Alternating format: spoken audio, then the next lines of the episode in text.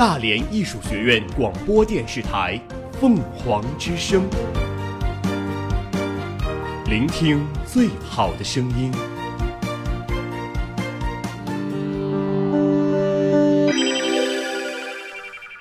今日天气：今天大连多云，今天下午两点达到了全天最高温度零下六摄氏度。最低温度零下十摄氏度。今天北风六到七级转五至六级。目前本市空气质量指数为三十六，评价等级为优。我们我们一直在行走，我们我们一直在记录，我们用简短的语言涵盖大大量的新闻资讯。资讯。凤凰早新闻。凤凰早新闻，感受传播的力量。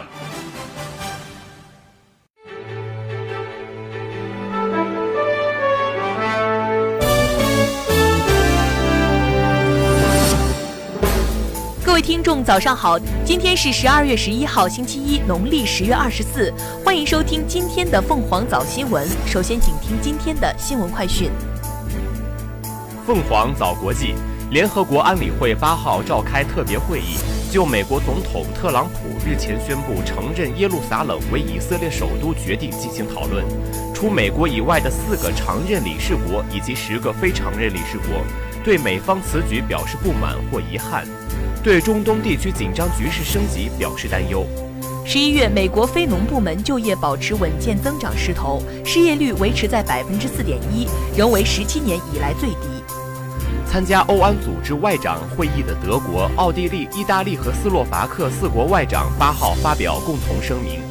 呼吁各国共同努力重建信任，改善睦邻关系。白俄罗斯外交部长八号表示，拟延长外国人免签入境时限，由目前的五天增加到十天。埃及政府八号与世界银行签署一份协议，世行将为埃及提供十一点五亿美元贷款，用于资助埃及经济改革和发展计划。据外媒报道，伊拉克总理九号宣布，伊拉克政府军已解放了被极端组织伊斯兰国占领的所有领土，在伊拉克境内，针对极端组织 IS 战争已完全结束。中国驻休斯顿总领馆昨天证实，一架小型教练机前天在美国东南部佛罗里达州失事，机上三人全部失踪，其中包括两名中国学员。失踪的两名学员来自当地一家飞行训练学校，目前校方已经暂停全部飞行训练。埃及考古学家日前在南部城市尼罗河畔卢克索的两个坟墓里发现一具木乃伊，据估算，坟墓可追溯到三千年前的新王国时期。研究表明，木乃伊可能是一个高级官员或一个有权势的人。美国国务院发言人希瑟诺尔特指责俄罗斯违反中导条约，威胁以部署陆基中程导弹系统回应。斯里兰卡政府正式启动中斯汉班托塔港合作项目，并宣布通过合资方式将汉班托塔港交由中国招商局港口控股有限公司运营。中方提出建成斯里兰卡的蛇口。阿根廷一名联邦法官以叛国罪起诉克里斯蒂娜·贝尔南德斯·德吉什内尔，指控他包庇策划二十三年前一桩爆炸案的原伊朗官员，要求逮捕这名试图东山再起的现年六十四岁前女总统、新任参议员。刚果军方宣布，超过七十名乌干达反政府武装分子在联合国维和部队遇袭事件中被击毙。该袭击已造成十五名维和人员死亡，至少五十三名维和人员受伤。欧盟和日本已完成自贸协议谈判，该协议将打造世界最大开放经济区。报道称，此举标志着双方摒弃美国总统特朗普的贸易保护主义立场。日本首相安倍晋三表示，日本和欧盟将联手打造一个自由、公正、基于规则的经济区，并将成为二十一世纪国际社会经济秩序的典范。央广网北京十二月九号消息，北京时间九号八点四十分左右，中俄重大能源合作项目中俄亚马尔液化天然气 LNG 项目正式投产。这个项目是“一带一路”倡议后实施的首个海外特大项目，也是目前全球最大的液化天然气项目。中俄亚马尔 LNG 项目由中国石油天然气公司、中国丝路基金与俄罗斯诺瓦泰克公司以及法国道达尔公司共同实施。中油国际俄罗斯公司总经理蒋奇说：“中国有市场，俄罗斯有充足的资源，二者的合作是共赢之举。”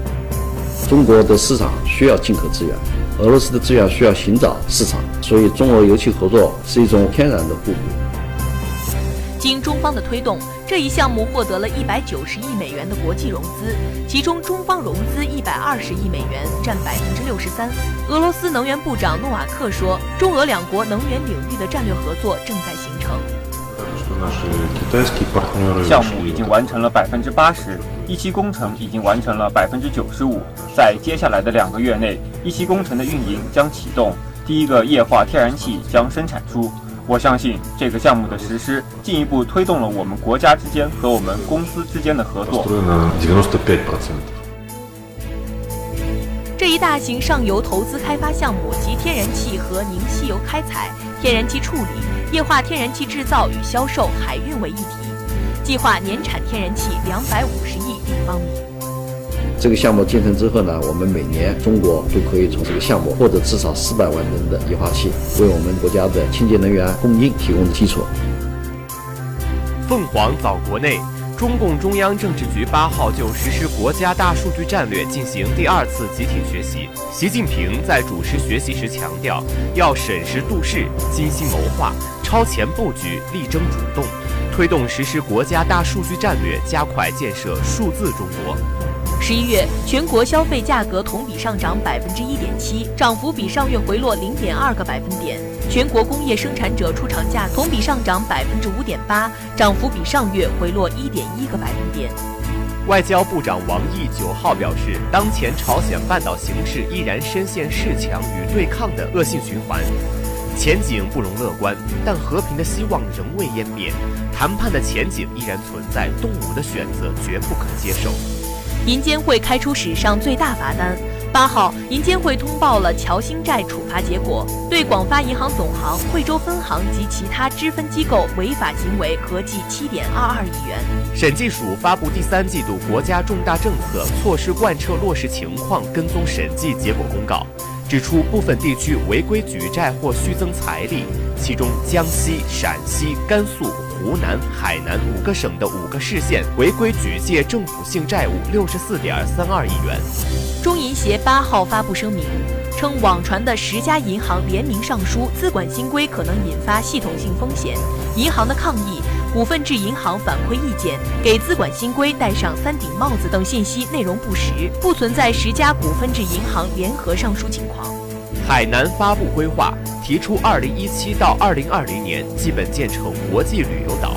至二零二五年建成世界第一流的海岛休闲度假旅游胜地，至二零三零年建成世界一流的国际旅游目的地。国家统计局九号发布数据显示，十一月 CPI 同比上涨百分之一点七，涨幅已连续十月低于百分之二。专家表示，完成全年物价调控目标已成定局，预计低通胀的状态将长期维持。二零一七年以来，陆军积极顺应改革大势，在规模结构和力量编程改革中，陆军按照打仗要求选配领导班子，组织大范围交流任职，原集团军主管全部换岗，百分之九十班子成员交流任职。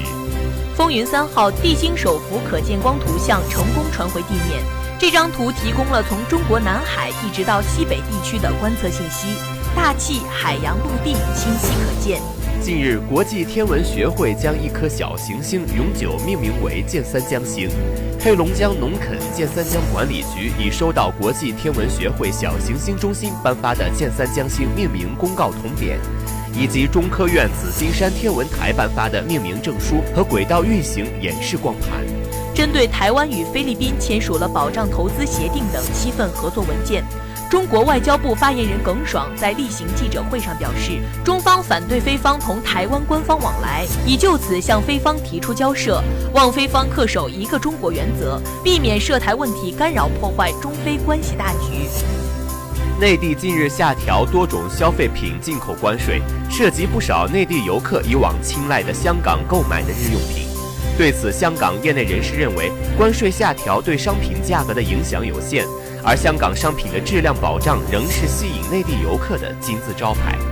该措施对香港零售业影响不会太大。长远来讲可促进行业良性竞争。近日，美国茱莉亚学院授予中国音乐学院杰出校友彭丽媛教授名誉博士学位仪式正式在中国音乐学院国音堂音乐厅举行。茱莉亚学院院长波利西、学院理事会主席寇夫纳一行专程来华出席。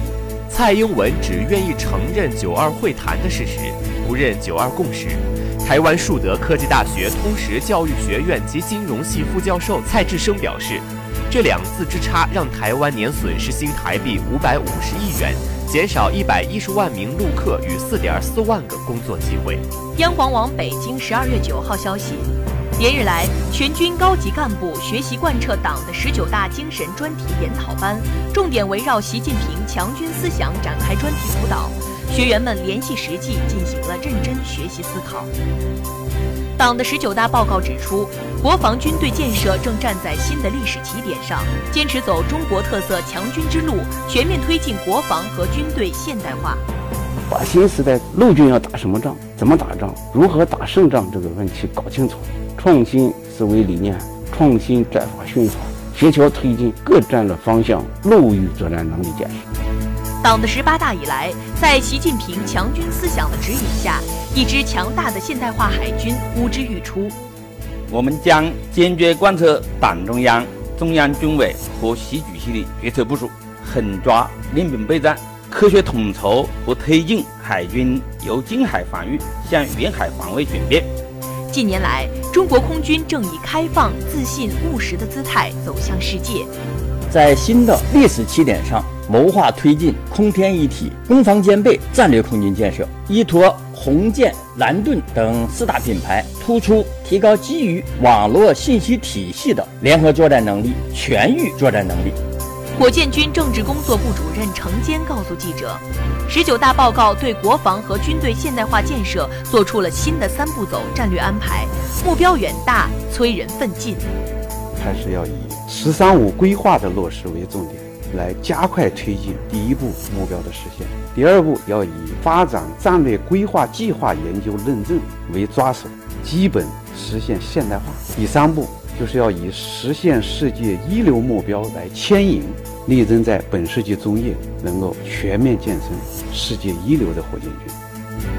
凤凰早民生，陕西省陕北及渭北地区发现大规模丹霞地貌遗址。经鉴定，这是国内目前已知的规模最大的丹霞地质遗迹景观带。四川成都、德阳和湖北荆州警方日前联手破获一起跨省特大制造、贩卖、运输毒品犯罪团伙，抓获二十多名嫌疑人，缴获冰毒成品二十二公斤，半成品两百多公斤。八号，自称国内高空挑战第一人的吴永宁被警方证实，其在一个月前的一次高空攀爬挑战中意外坠楼，不幸身亡。如今高空极限挑战的人增多，这次悲剧敲响了警钟。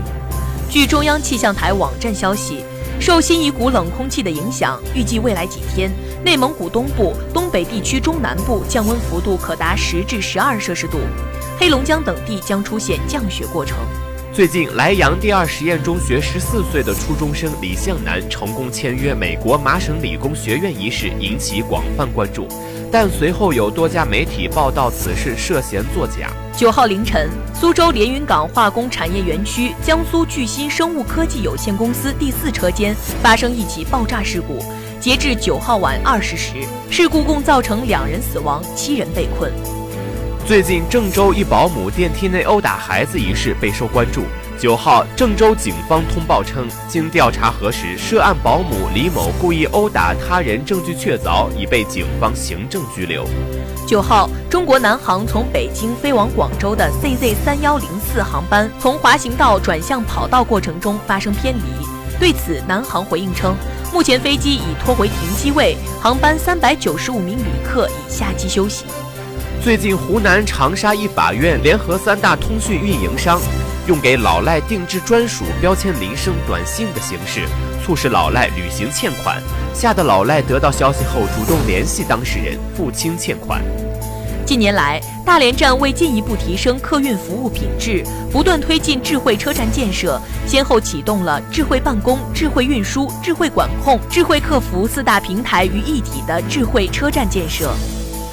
内蒙古五名师生考场内外联手作弊，分别被判处五个月到六个月的拘役，并处三千元到五千元的罚金。清华大学老师邢高希在讲授舞蹈赏析与实践课时，热情洋溢，在讲台变身武林高手，跳起安塞腰鼓，收获无数欢笑与掌声，走红网络。两名北京律师在湖北荆门中级法院参加完一起征地案件庭审后，被二十多名不明身份人员围殴，有人甚至叫嚣要活埋当事律师，全国律协强烈谴责。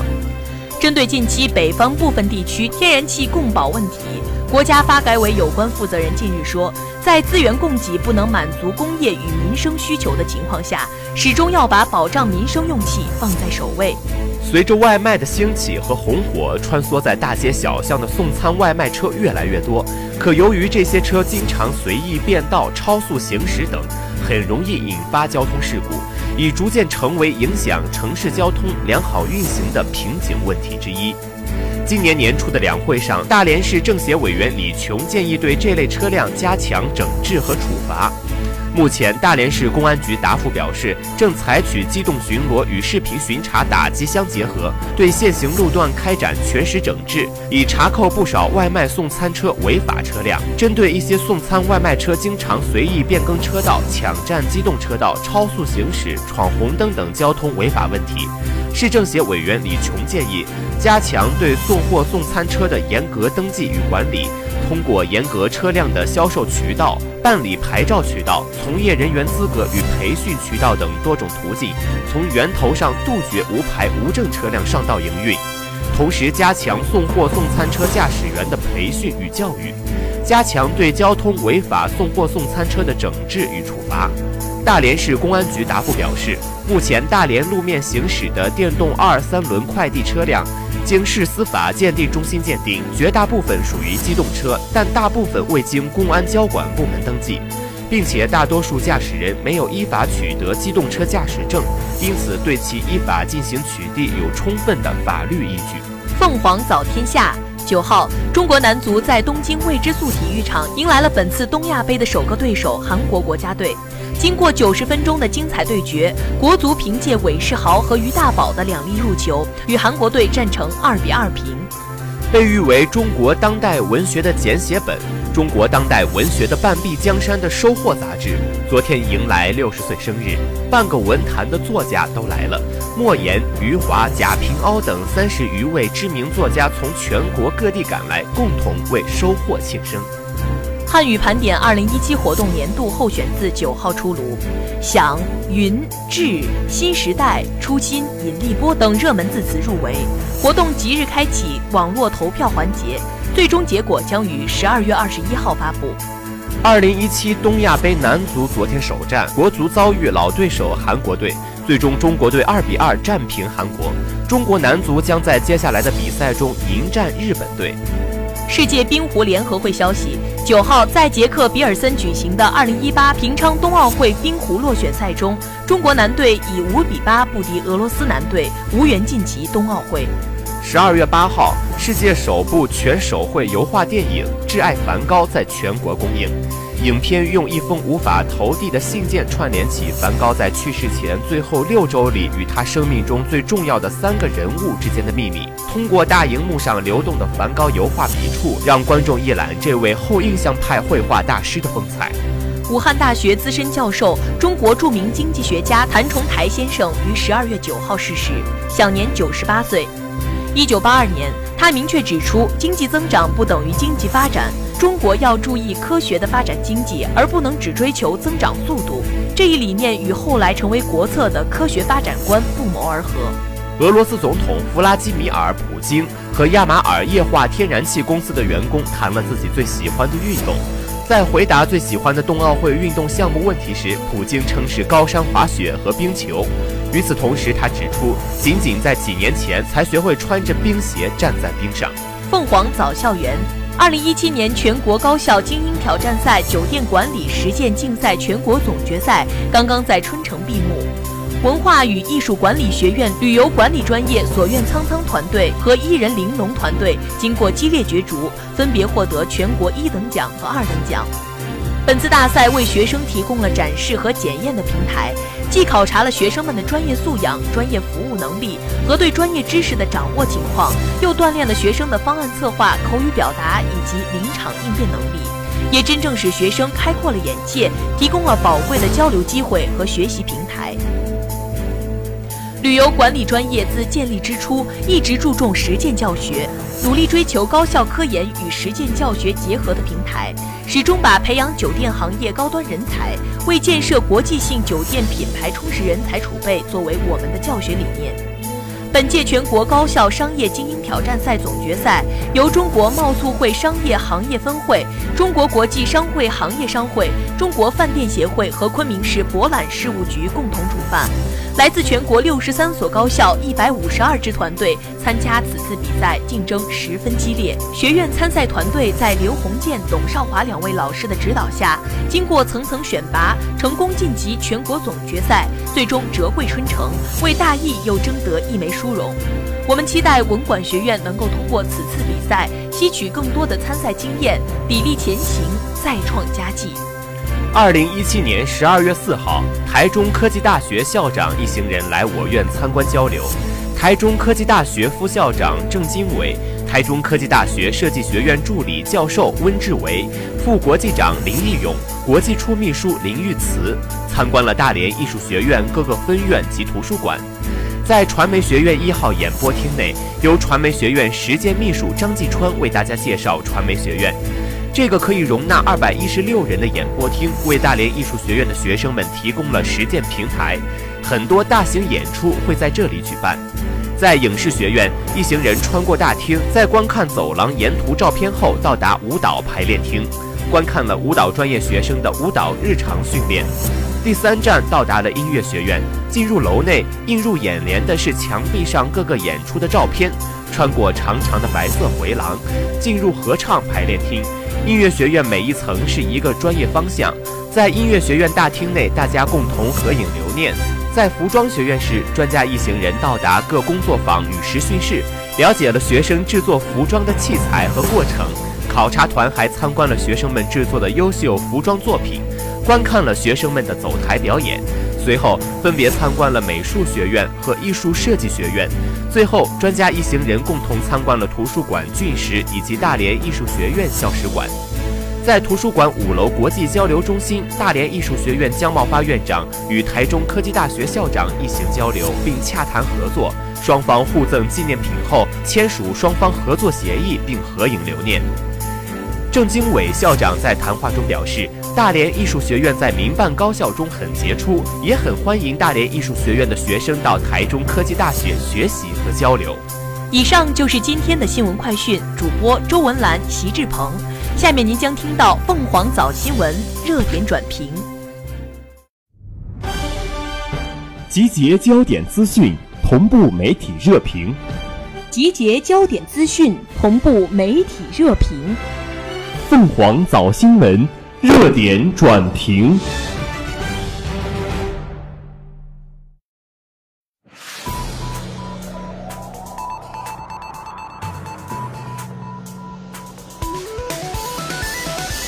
各位早上好，欢迎收听热点转评。限韩令可能真的要解禁了，但卫视和网站的购剧潮恐怕再难实现。根据外交部此前的消息，韩国总统文在寅将于十二月十三号至十六号对中国进行访问。分析人士认为，文在寅访华表明，因萨德问题经历一年多低潮期的中韩关系有望实现转折。政治问题影响着两国经贸的方方面面。在过去的一年中，不断升级的限韩令极大程度地限制了韩国艺人与涉韩影视剧在国内的发展。此次文在寅访华，不少业内人士认为限韩令有望从下周开始真正解禁。过去一年的限韩令包括《奔跑吧》《歌手》《极限挑战》和《爸爸去哪儿》在内，五大卫视和网站至少十部综艺受到了影响。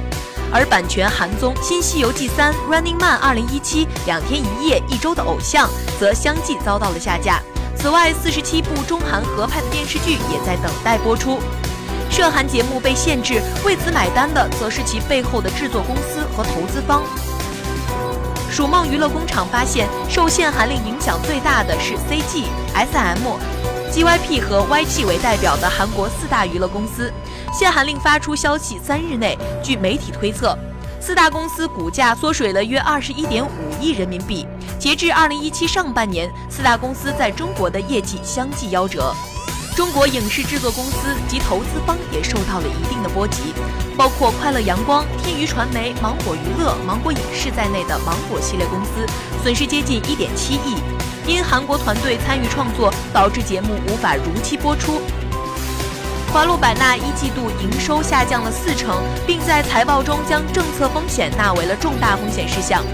华策影视也因旗下影视剧《涉韩》今年年初直接下调了2017的盈利预测。属于梦工厂咨询卫视和影视平台了解到，各平台未收到限韩令解除的通知，目前仍在观望状态。新海润文化副总裁方世彤对数据分析，即使限韩令松动，广电总局并不鼓励境外节目的引进，卫视和视频网站像往常那样积极是不大可能的。自去年韩国国防部宣布萨德入韩起，国内掀起了对韩国文化的抵制活动。去年八月，广电限韩令开始频频出现在社交网络上，即调控韩国明星在电视、电影、演唱会等文化领域出现的频率。韩星的广告代言也受到了限制。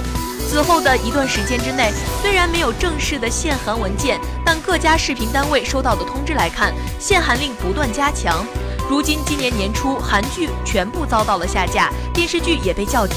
同时，韩国广告被封杀，各地电台、电视台也不再播放韩国歌曲。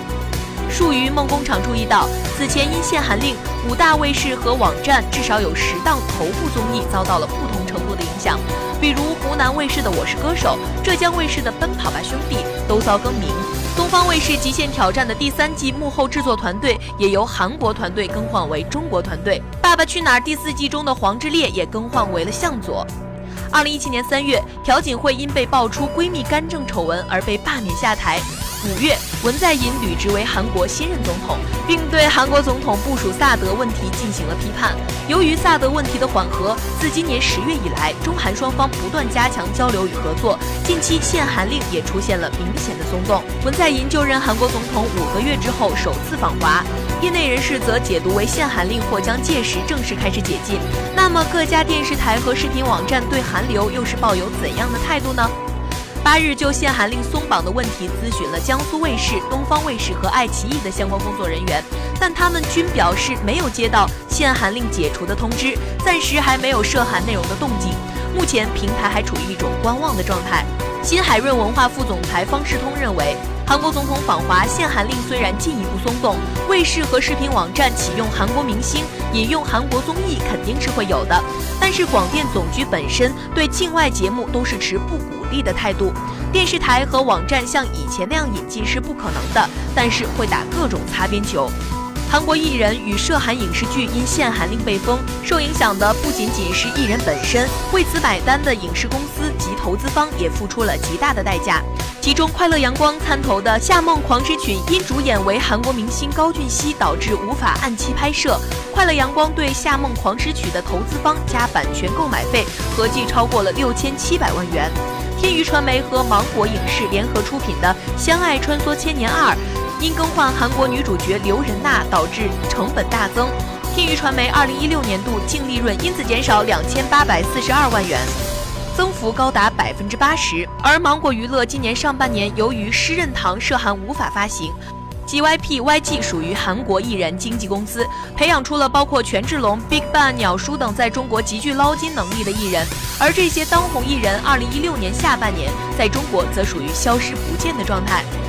这对三大经纪公司的损失可想而知。ZG 属于内容生产公司，韩国影视剧在中国被封杀，其业绩冲击也是巨大的。据数据显示，YG 二零一七年上半年的营收比例同比下降百分之十六点二，其负责中国业务的子公司 YG 亚洲娱乐二零一七年上半年同比增长超过了百分之九十九，净利也从二零一六年上半年的四点二亿韩元变为二零一七上半年亏损三点四二韩元。以上就是今天凤凰早新闻的全部内容。主播周文兰，在蜻蜓 FM 上搜索“大连艺术学院”，可同步收听我们的节目。感谢您的收听，我们下期再见。